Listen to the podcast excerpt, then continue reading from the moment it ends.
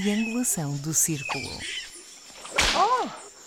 Este confinamento vai ser muito difícil. Não tenho nem Sauvignon Blanc neozelandês, nem Gorgonzola em casa. Nada.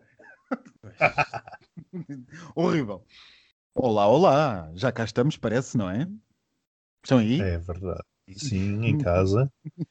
Bem-vindos ao 41 episódio da nossa triangulação do círculo.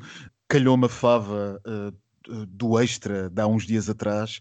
Sou também o moderador deste vosso episódio. O meu nome é Max Spencer Donner. Estou a falar-vos de Faro. Eu sou o Daniel Rocha e estou-vos a falar do Bussaco. Bussaco. Ai, está a preparar a comemoração da batalha. Uau! E eu sou Miguel Agramonte e estou a falar-vos de Aveiro, confinadíssimo. Portanto, bem-vindos ao podcast com a agenda menos escondida que um hooligan num parlamento qualquer democrático do, do, do deste mundo. Um hooligan de cornos. Um hooligan de cornos.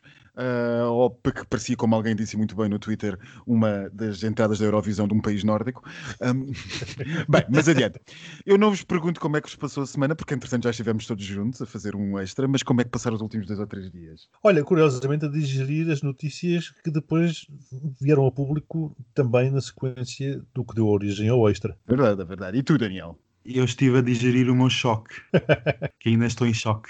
Já agora, para os ouvintes que não ouviram, há um extra. Há um é extra. verdade, há um extra. Vocês uhum. vão às nossas plataformas todas onde nós temos os nossos, os nossos episódios e vão encontrar um extra feito ali no calor do momento, justamente quando ainda não sabíamos mais ou menos o que é que se estava a passar e continuamos todos a tentar adivinhar em bom rigor. e portanto. E, e, já agora não é que nós tínhamos ganho o gosto por extras, porque em duas semanas fizemos dois extras, sem nunca termos é feito verdade. nenhum antes. Não é? Mas à velocidade a que a realidade está a acelerar, uh, dir-se-ia que 2021 promete, vai ser ainda melhor do que 2020 e isto, portanto, vai ter muitos extras. É Uau, promete! E não sabemos se Trump cai antes ou depois, como é que é, se vai preso, se não vai preso. não sabemos se temos eleições presidenciais ou não. Isto está, está, está, está no ponto. Mas, meus amigos, esta semana nós temos uh, Correio dos Ouvintes. Temos de volta Correio dos Ouvintes e vamos ouvir. Olá, sou a Silvi, professora de Matemática e neste momento estou a lecionar turmas de secundário. É sabido que a cidadania faz parte do currículo, tema já debatido no vosso podcast. Bem, e o que é que eu venho aqui fazer? Venho por este meio agradecer o vosso programa. E porquê? Por exemplo, esta semana os alunos visualizaram o filme Inglourious Basterds, do Quentin Tarantino, na disciplina de inglês, com o objetivo de debater nas várias disciplinas a relação entre o neonazismo, a política atual, as presidenciais, os últimos eventos no Capitólio, mundo atual. Um pouco para os fazer pensar da importância da política uh, no nosso país e no mundo. O vosso programa tem-me ajudado imenso nos argumentos e por isso só vos tenho a agradecer. Obrigada. Beijinhos. A Silvi mandou-nos um, um áudio que é no mínimo querido. Nós agradecemos imenso a simpatia desta, desta mensagem. Ficamos contentes com o serviço público que fazemos. É um bocado essa a nossa ideia. É um bocado a carolice de falar pela, de política entre dois ou três indivíduos que gostam de ver estas coisas e ficamos muito contentes que haja gente que nos segue e que tem prazer nisso. Obrigado, um beijinho para ti. É verdade, muito obrigado, Silvi. Muitos beijinhos. Nestes dias tão gelados, esta mensagem encheu-me o coração e aqueceu. Por isso, muito obrigado e um beijinho muito grande. Ah, Ah, então, Pimba, provavelmente quando vier o André Ventura também não tens lugar neste país. não, não, não, não, não, não, não, não, não, não, não. Esse homem, o Trampinha, é um atentado à democracia e atenta contra todos nós os homossexuais. Aliás, fizeste referência àquelas declarações que ele fez a respeito do Castelo Branco, não é verdade? Exatamente. É que se há órgãos de comunicação social que dão tempo de antena e palco a alguém que quer rever a nossa Constituição e implantar a Quarta República, portanto, alguém que, se algum dia for presidente, jurará cumprir e fazer cumprir uma Constituição que quer eliminar, não contem comigo para dar audiências a esses mesmos órgãos de comunicação. É a minha forma democrática de combater a quem se opõe à democracia. E quem se opõe à democracia não pode ter voz. A democracia a dar voz a quem assumidamente a quer matar é um suicídio. Pronto, está feita a minha declaração de interesses contra o Trampinha. Mas cá me cheira que daqui a duas semanas vamos ter que falar muito sobre isso. Mas Miguel, tu também trazes um áudio, não trazes? Trago, sim, senhor. É um áudio que gravei na TVI 24 na passada quarta-feira e nele houve-se uma deputada do Partido Ecologista Os Verdes, na Assembleia da República, discursando sobre a posição do partido a quando do debate acerca da oitava renovação do estado de emergência. estado de emergência não é solução para garantir o direito à habitação condigna e para sobreviver nestes meses de inverno rigoroso às temperaturas baixas que se fazem sentir. Não é o estado de emergência que vai fortalecer serviços, identificar onde a propagação tem mais incidência, procurar responder às necessidades e devolver a mínima normalidade aos dias dos portugueses. Vim com este áudio porque ele traz uma das vertentes que me incomoda, para não dizer irrita, nestas questões relacionadas com os estados de emergência e confinamentos e políticos, etc. Reparem que tenho que dar 100% de razão à senhora deputada. Aliás, até faço minhas as palavras dela. O estado de emergência não é a solução para garantir o direito à habitação condigna ou ajudar a sobreviver às temperaturas baixas nestes meses de inverno. Ligar uma coisa à outra é que é a misturada habitual, demagógica, de alhos com bugalhos. É uma forma desonesta de apresentar os argumentos. Portanto, se quiserem votar contra, que votem. Mas isto é também uma forma de populismo, neste caso à esquerda. O estado de emergência serve para enquadrar, legalmente, todas as ações que têm vindo a ser tomadas pelo governo e que veremos reforçadas de forma significativa na próxima semana, seguramente, nomeadamente aquelas que retiram à população direitos constitucionais. E aqui, nesta triangulação, fartámos de dizer o quão importante ela era, quando essas medidas começaram a ser implementadas fora do devido enquadramento. Não entender ou não querer entender isto é intelectualmente desonesto, demagógico e em nada ajuda, pelo contrário, à união que se pretende que a população tenha na luta contra a pandemia. Devíamos ter um efeito especial de palmas, assim eu escusava dizer o que quer que seja. Miguel, é absolutamente isso, não há outra maneira de colocar. Mal está alguma demagogia de alguma esquerda quando acha que uh, pura e simplesmente seria pôr medidas ou trazer medidas sem que essas tivessem o enquadramento jurídico. A Constituição não existe só para um argumento para defender a nossa posição. A Constituição existe para ter regras no jogo democrático, para estabelecer as regras do jogo democrático e para que algumas coisas possam ser levadas a seu, a seu bom porto, sobretudo o combate a esta questão de, de, de, de, mag, de magnânima emergência nacional que é a pandemia, a pandemia, é necessário que as regras do jogo sejam respeitadas. Portanto, o estado de emergência, como disseste, e sempre defendemos aqui na triangulação, é absolutamente necessário para limitar os direitos constitucionais dos cidadãos, porque só assim podemos ter a garantia que esse limite é trazido observadas as regras constitucionais. E já agora que mais tarde não venham dizer que tudo isto foi feito à margem da lei. Exatamente, exatamente. Bem, vocês uh, descreveram na exatidão aquilo que eu penso e apenas acrescento que realmente é curioso ver o populismo que a esquerda muitas vezes apresenta no Parlamento e fora dele, mas não consegue olhar-se ao espelho e perceber que faz igual aos outros. Há alguma mão na testa para perceberem a atitude que estão a ter. De resto, concordo a 100% com aquilo que foi dito. E então vamos à Gazeta dos Dias Úteis, não é, Miguel? Hum. Pois bem, meus queridos, cada dia desta semana teria dado uma Gazeta. Teria sido a Gazeta das Horas Úteis. e então o twist de quarta-feira, que aliás deu origem ao já referido episódio extra, se não ouviste, não o percas, foi mirabolante. Comum a toda a semana foram os inúmeros debates presidenciais, tete a tete, com todas as combinações possíveis e imaginárias entre os candidatos e candidatas, melhor ou pior moderados. Se na semana passada o Daniel disse que aquela tinha sido uma semana que parecia um esturjão cheio de ovas, eu diria que esta, que hoje termina, pareceu uma beluga a abarretar de ovas. A Gazeta dos Dias Úteis. Segunda, o partido grego Nova Democracia, de centro-direita, que governa o país, nomeou para a pasta da cultura Nicolás Yatromanolakis. É a primeira vez na história daquele país que um governo é integrado por um ministro assumidamente gay. Terça, um grandioso concerto no Centro Cultural de Belém, onde se ouviu fado, fado e mais fado, tendo sido prestada também uma homenagem ao recém-falecido fadista Carlos do Carmo, marcou a primeira cerimónia oficial de Portugal enquanto país presidente do Conselho da União Europeia. A quarta foi demais. Portanto, na quarta assistimos ao inenarrável, ao inimaginável.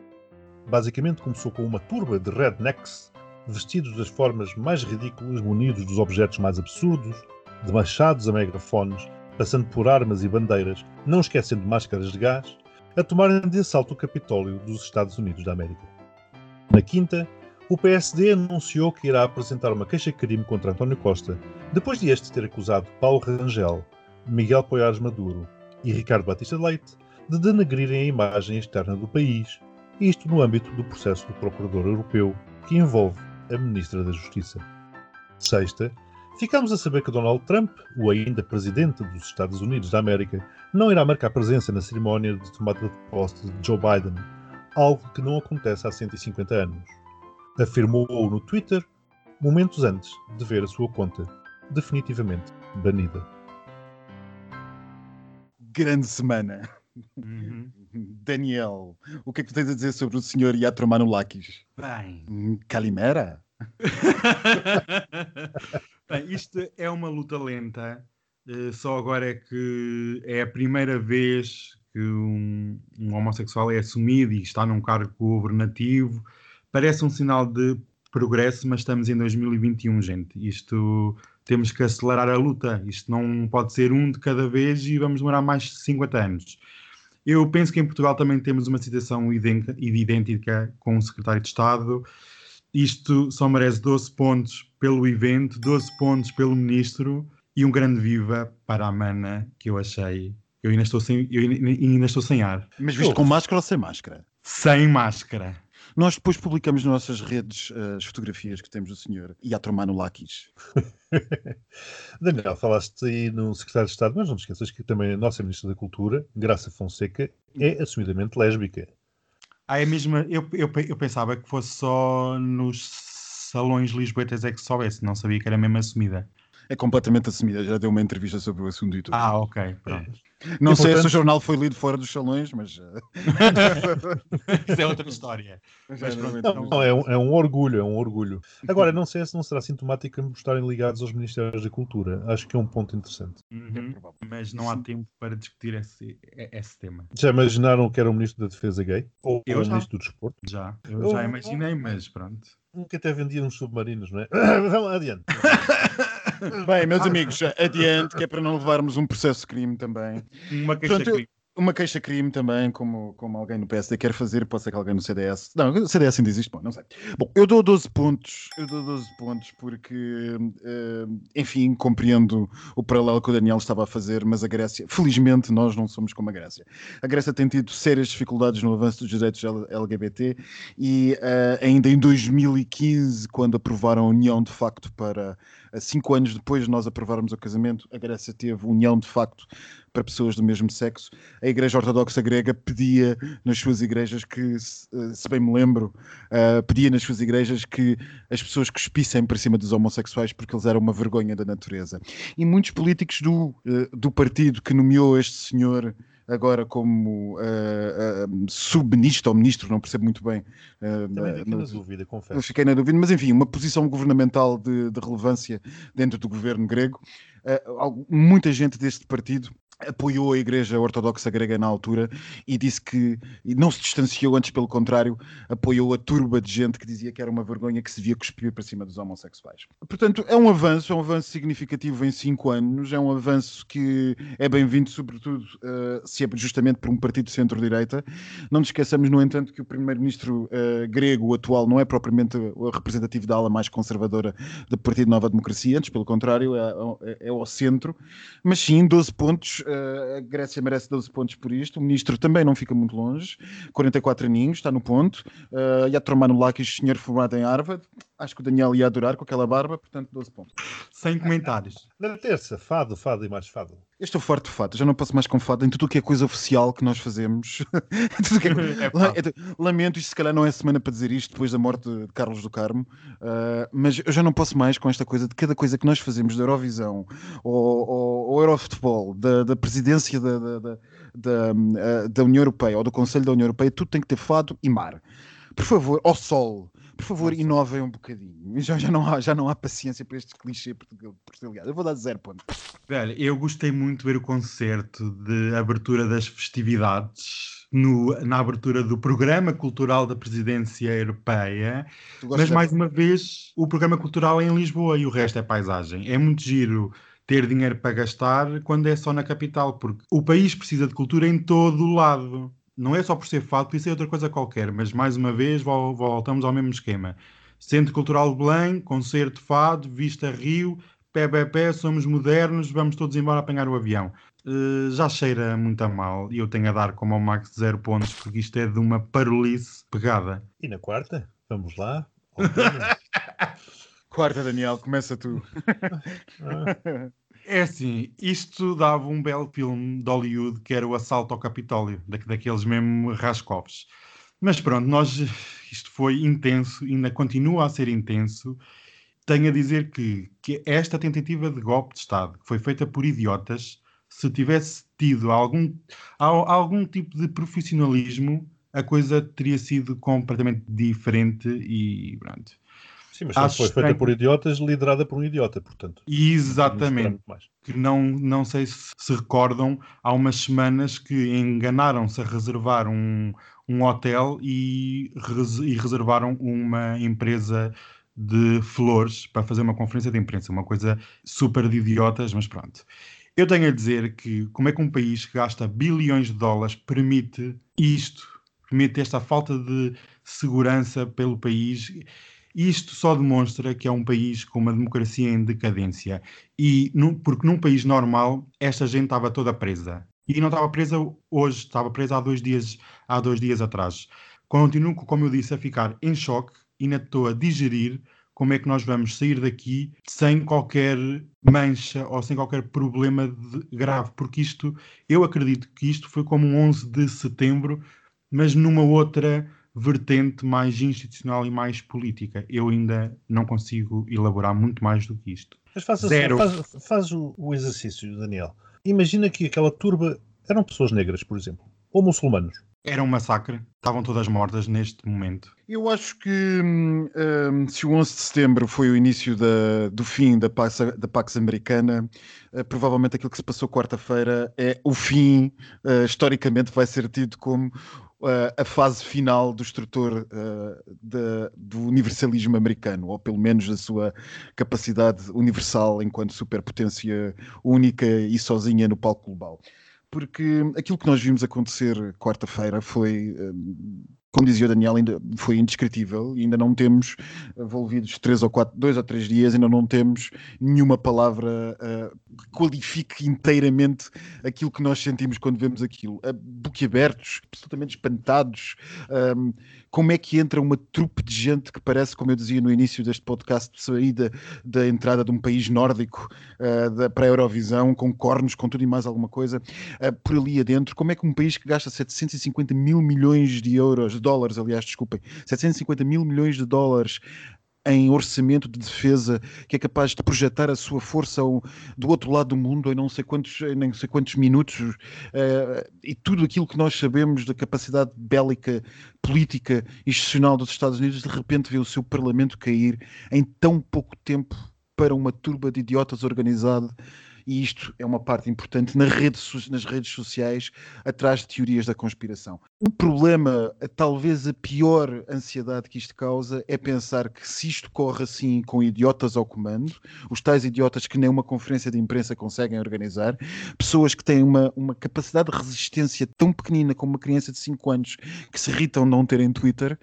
imaginemos se dois para amanhã aparece alguém verdadeiramente inteligente e verdadeiramente capaz de utilizar esta aparente facilidade de manipular o sistema para impor qualquer coisa muito pior. Os americanos passaram por uma vergonha inenarrável, histórica, estão a passar neste momento e, e sinceramente eu não sei até onde é que isto vai, mas 2021 promete e promete pelos piores motivos. Zero pontos. Quinta-feira, a queixa-crime. A queixa-crime. Eu, eu, eu queria dar uma resposta ao Primeiro-Ministro António Costa a mancha que lançam sobre esta presidência da União Europeia não é com as críticas que fazem ao Primeiro-Ministro, é com os próprios erros e escândalos. É o Eduardo Cabrita e é a Ministra da Justiça. Posto isto, do PSD também gostam muito de.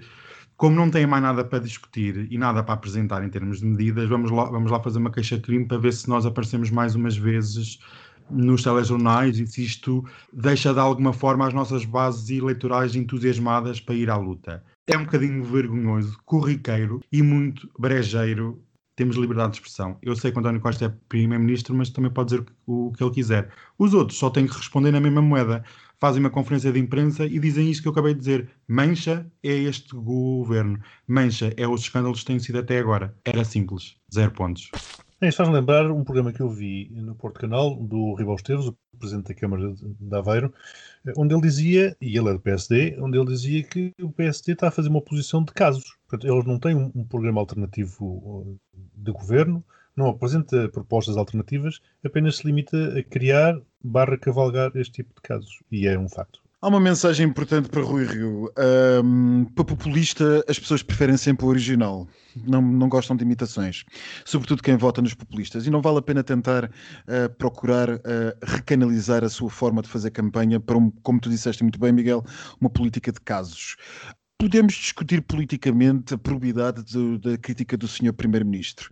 Como já disse aqui, acho completamente exagerado este caso e acho a tentativa, podem não concordar comigo aqui mesmo no podcast, mas eu acho que é uma absoluta tentativa de empolar um caso político que não merece o destaque que está a ter. De qualquer modo, poderemos não concordar com a resposta do Sr. Primeiro-Ministro. Se calhar era desnecessário, sobretudo a uma certa lógica de esquerda, dizer ah, tal, estão a atacar o país. Enfim, é um argumento que não colhe, que é um argumento relativamente uh, desonesto do ponto de vista intelectual. Mas não passa disso mesmo, um argumento desonesto do ponto de vista intelectual. E, portanto, não vale a pena dar-lhe mais dignidade uh, com uma coisa que que torna absolutamente miserável, pequenina e desnecessário e, e, até do domínio do risível como um processo de crime por causa disto. Quer dizer, que espécie de virgens ofendidas são estas? Que em princípio não vai avançar, porque agora vem. Que em princípio, que em princípio mas é. já, se criou, já se criou o facto mediático do PSD vai processar o, seu, o primeiro-ministro António Costa. Isto cabe na cabeça de quem? Isso, isso, era na quinta, depois na sexta vieram dizer que não é o PSD, mas são os, os indivíduos que foram atacados pelo primeiro-ministro. Que se quiserem atacar, eh, perdão, se quiserem apresentar a queixa-crime, poderão apresentar e terão então o apoio do PSD para isso. E até uma... agora, dois deles já disseram que não Uma farão. coisa é um posicionamento ideológico do Rui Rio que me pode merecer maior ou menor simpatia, outra coisa é o seu estilo. E o seu estilo está cada vez pior. E portanto, se o PSD, ou, ou por outra, neste momento nós não corremos o risco do CDS, de apenas do CDS desaparecer. O PSD que perceba rapidamente que o seu eleitorado também vai à vida se isto continua por este caminho. Zero pontos. E para acabar, na sexta-feira, o Trump, que não vai à inauguração. Bem, esta semana foi histórica. Uh, de, há 207 anos que ninguém invadia o Capitólio, há 150 com um presidente não, não ia à tomada de posse do seu sucessor. Ainda bem que não, que não vai. Eu tenho a dar 12 pontos por, por ele não ir, porque acho que ia ser um, um circo e uma palhaçada e ninguém se ia focar na, no, na nova administração. E olha que isto é por ser um presidente conservador que gosta de tradições. Não, e, e, Daniel, é preciso notar que há 200 e tal anos que ninguém entrava lá, mas ainda por cima foram estrangeiros. Eh, num contexto, num contexto de guerra. Histórico. Num contexto histórico e de guerra. Eu acho que isto merece 12 pontos, digo, digo desde já. Um, toda e qualquer festa que não tenha Trump é uma festa que começa bem. Uh, é verdade, é, é, realmente uma pena, porque se não for Trump não vai Melania e eu, eu tenho, tenho curiosidade de saber que vestido é que ela levaria uma situação dessas. Eu espero uh, que ele tenha anunciado que não vá por estar preso. Espero. Não sei, não sei, não sei. Mas eu honestamente tenho pena não ver a Melania com os seus olhos franzidos numa coisa destas. Trump dilo uh, pouco antes de ser apagado das redes sociais. Uh, e é assim que Trump passa a história, como alguém que foge por um lado e por outro é apagado. Vamos ver como é que a coisa fica. Eu de qualquer maneira fico contente por ele não ir. Eu gostava mesmo é que o tirassem de lá antes disso, mas pronto. Então deixa-me ver, acho que isto não foi uma, uma semana assim muito famosa do ponto de vista de pontuação. Não parece, não parece. Vocês os dois deram exatamente os mesmos pontos da mesma forma. Uau! Foi, é, exatamente, foi 12 ambos na segunda, mais 0, mais 0, O senhor ia zero, Lakis. e depois mais 12 ambos na sexta. Portanto, cada um de vocês deu 24 pontos, Uau. que é o número mágico para... Muita coisa os gays, não, para os gays no Brasil, e portanto o que totaliza naturalmente 48 pontos. Lá está, nem, nem sequer chegámos a metade. E só porque tivemos o senhor Yatromano Lakis. Exatamente, e apenas. E, e, e, não, e, não, tivemos a trampa. E não tivemos a trampa, e não tivemos a trampa. Nós foi, assim. por, foi por uma presença e por uma ausência. Sexta-feira nós soubemos que Trump não iria à tomada de posse dia 20 de Biden, justamente porque o anunciou nas redes sociais antes de ser apagado das ditas. Uh, nas últimas horas, como vocês têm acompanhado, vocês, meus amigos, e aqueles que nos estão a ouvir, uh, provavelmente quando estiverem a ouvir isso já passou mais do que algumas horas, mas adiante, Trump tem sido deletado de toda a espécie de, de redes sociais, Facebook, Twitter, YouTube, conteúdo no Google, tem Grindr. sido uma razão. Ah, Grindr também, não sei. Scruff, Daddy Hunt, tudo o que vocês possam pensar, ele foi apagado delas. E uma grande movimentação que, se eu fosse sonso, diria que é coordenada das chamadas Big Tech das redes sociais. Neste novo mundo pós-moderno, é incrível notar como um presidente todo-poderoso de repente desaparece da arena pública e deixa de conseguir comunicar com o seu povo e com os seus 80 milhões, 80, 70 e tal milhões de eleitores e 88 milhões de seguidores a partir do momento em que é pagado das redes sociais as redes sociais resolveram, à última da hora, ter uh, um assombro de responsabilidade perante o discurso de ódio e fazer qualquer coisa.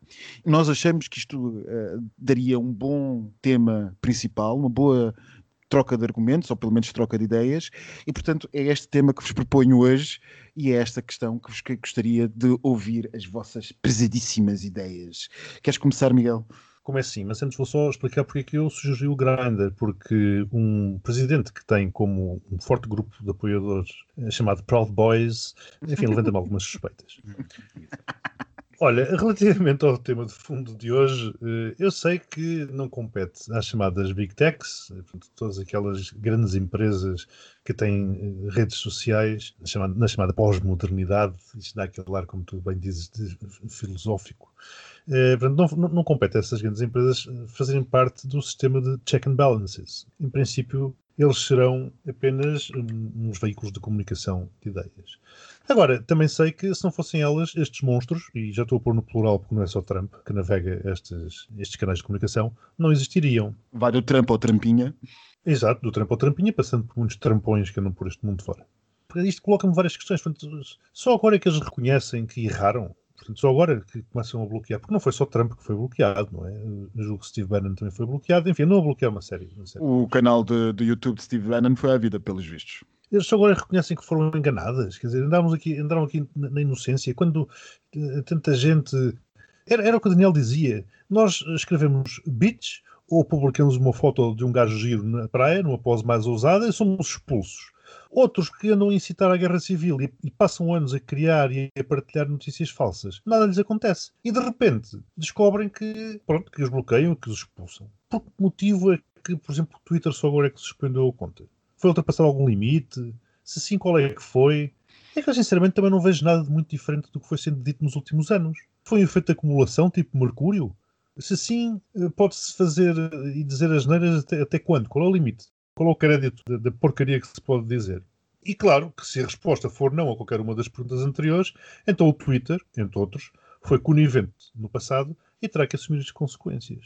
Isto é, é, algo que, no meu entender, é mais profundo do que possa parecer à primeira vista. Porque estas pessoas, estes representantes do, do povo, deixaram de comunicar com o povo através dos canais oficiais. Passaram a ter esta chamada comunicação direta onde são passadas mensagens, são escritas mensagens, eh, muitas vezes roçando o inimaginável, sem qualquer escrutínio. De antes, eh, os presidentes, voltando agora à questão específica do Trump, mas também se aplica, por exemplo, ao Bolsonaro, também se aplica ao Trampinha, para, para falarmos aqui de três casos que seguimos próximo, é? de uma forma próxima, eh, de antes eles iriam a uma rede nacional de televisão fazer um comunicado ou publicariam nos jornais uma, uma, nota de imprensa, ou, numa versão mais moderna, no site, por exemplo, da presidência, lá estaria o, o comunicado. Exato. Não passariam a vida a, a, escrever tweets, a, tweetar isto e aquilo, a falar disto e daquilo, e com um linguajar nada digno de alguém que se quer eh, presidenciável ou que quer ser respeitado. E é claro que agora vemos os fanáticos a dizerem que se trata de censura, da imposição de um regime comunista. O famoso Olavo de Carvalho, o mentecapto, auto-intitulado filósofo que é inspirador de Bolsonaro, é o que tem vindo a borrar nas últimas horas no Twitter. E, portanto, eu volto sempre ao que digo. Ou as democracias impõem limitações, ou acabam por ser destruídas a partir de dentro. E as balizas têm que ser os valores democráticos. Joga o jogo democrático quem é democrático. Quem não é democrático está fora. E isto tem que ser eh, assim, tem que ser praticado sem qualquer tipo de tolerância, porque senão é a própria democracia que eh, se implode. Não, não vejo outra, outra forma de, de, dar a volta à questão. Isto é um, como tu estavas a dizer, é uma, uma, é uma questão bem mais, bem mais difícil do que parece. É natural que todos tenhamos, ou pelo menos, se calhar somos suspeitos de o dizer, mas as pessoas de bom senso entenderão que de facto é bom que Trump seja suspenso das, das, das, redes sociais. Mas há um problema de fundo, e há de facto um problema de fundo, e, e que nós não podemos cavalgar demasiado esta, esta onda sem de facto pensar que então aí chegados um, pessoas como Erdogan, quando dizem que as redes sociais têm que ser controladas porque as mensagens que podem circular nas redes sociais podem ser excessivas e despropositadas e tendentes a, a gerar instabilidade política e comunitária, onde é que passa esse limite? Onde é que está a fronteira entre o que é admissível e o que não é admissível? Porque a automoderação das empresas é uma coisa que nós podemos, podemos uh, confiar. Os interesses das empresas são necessariamente os interesses uh, da sociedade enquanto um todo? Não nos parece que assim seja. Para além de que, já agora, complementando, o, o, esses presidentes que usam este tipo de comunicação. Por exemplo, o, o, nosso presidente, Marcelo, não é fã deste tipo de, de, de comunicações. Então, ele mantém a sua comunicação institucional. Mas quem usa está a pôr está na dependência de empresas privadas a sua comunicação. Repara que neste momento o presidente dos Estados Unidos da América ficou sem pio porque o Twitter lhe cortou a conta. Isto é uma coisa, quer dizer. Não, lá está, é o que eu estava a dizer. É, o que eu estava a dizer é fantástico, é, é, fantástico no sentido em que é, é, qualquer coisa de incrível, não é? Nos tempos Agora, que correm. Quem te poderá responder a isso, se calhar, é o presidente chinês. Sim. Ainda em relação ao bloqueio da conta Twitter de Donald Trump e de, de outras plataformas, eu acredito que quando cheira a fim de poder e querendo as empresas entrar numa nova administração com uma cara lavada, esta foi a única atitude possível, eh, visto que não havia mais nenhuma. Em relação às Big Techs, este momento também é de si histórico, porque foi pela primeira vez eh, na história que uma empresa privada, como o Miguel estava tá, a dizer, toma a atitude de cortar a mensagem eh, de um presidente dos Estados Unidos. E eu penso que este episódio traz ao de cima a parte complexa que estas empresas não poderão continuar no futuro com esta dimensão. Tem que haver um spin-off, tem que haver uma divisão entre outras várias empresas. Por exemplo, é a empresa privada que vai gerir quais são os conteúdos que são apropriados ou não? Não faz sentido nenhum. Tem que ser uma coisa independente, mas ser independente por quem? Pela empresa ou por parte estatal? Este assunto é altamente complexo e vai criar várias divisões no seio da sociedade, porque existem vários caminhos, um deles, o chinês, como já foi aqui referido, que é controle absoluto, ou um tipo de controle e uma internet. É que nós estamos aqui também a discutir não só as redes sociais, mas o futuro da internet.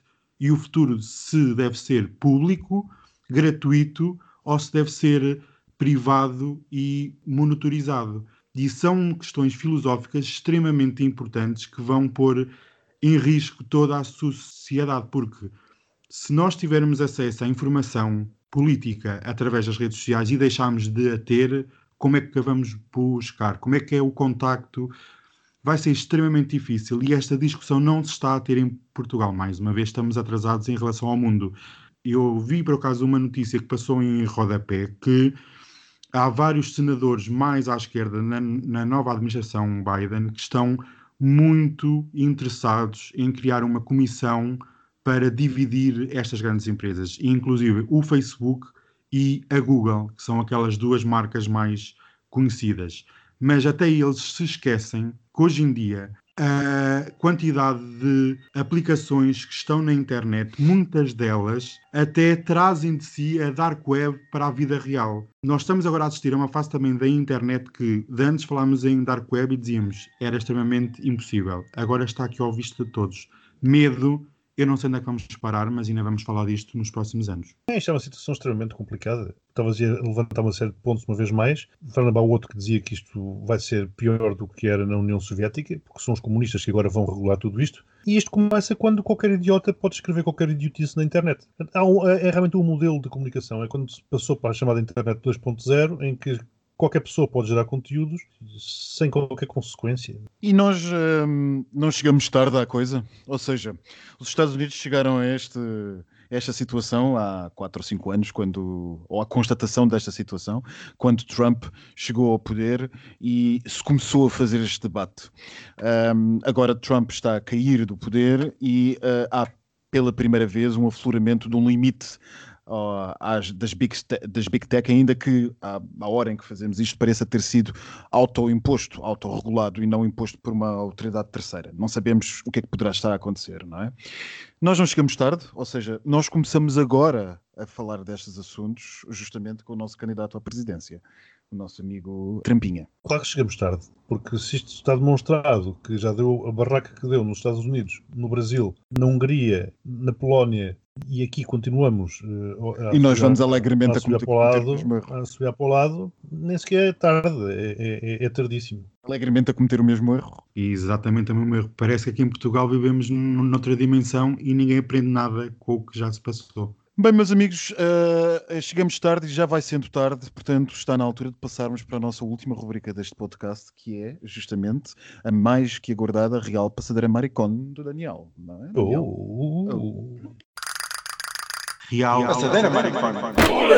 Hum, olá, amigos da Passadeira. Já estava com saudades de vós. No episódio anterior, eu falei com o casal Haroldo e Kátia, que são as minhas vítimas desta semana. Ai, coitadinhos. E então, nós tínhamos falado que o casal estava em negociações com a Rainha Isabel II para reformular o dinheiro que iam receber e qual é que seria o seu futuro papel na Casa Real Inglesa. Esta semana, as negociações descambaram, mas de uma coisa nunca antes vista, também foi histórico e parece cada vez mais difícil que o casal real tenha algum tipo de papel na nova Casa Real que irá vir aí nos próximos tempos.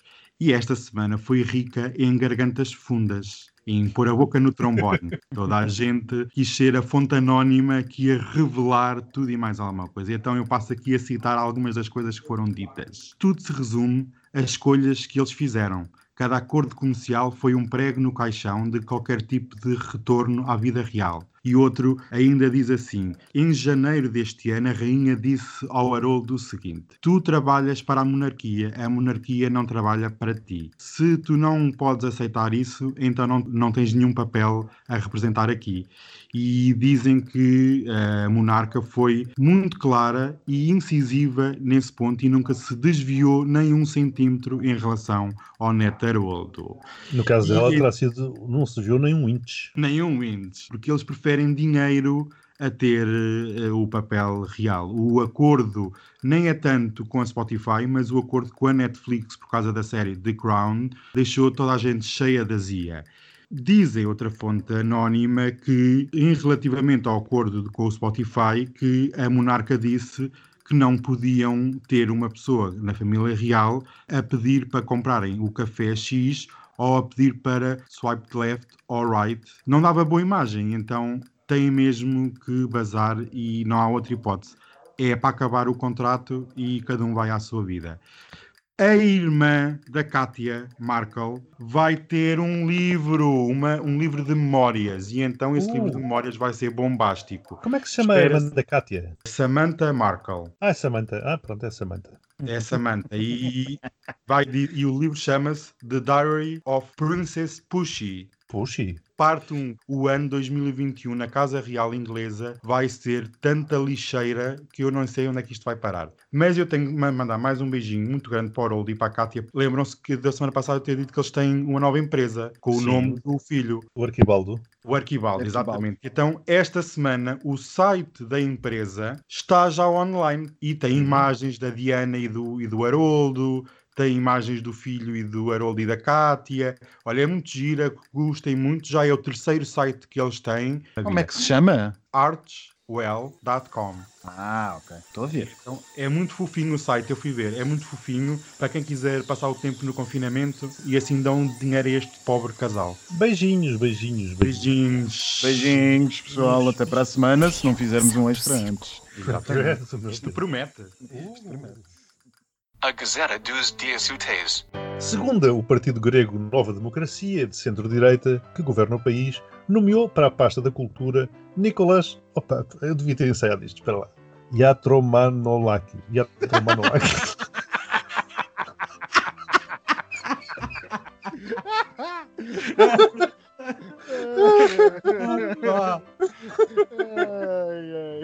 Yatromanolaki. Yatromanolaki. Sim, sim. Parece que estás a mandar. Pá, vai Yatromanolaki.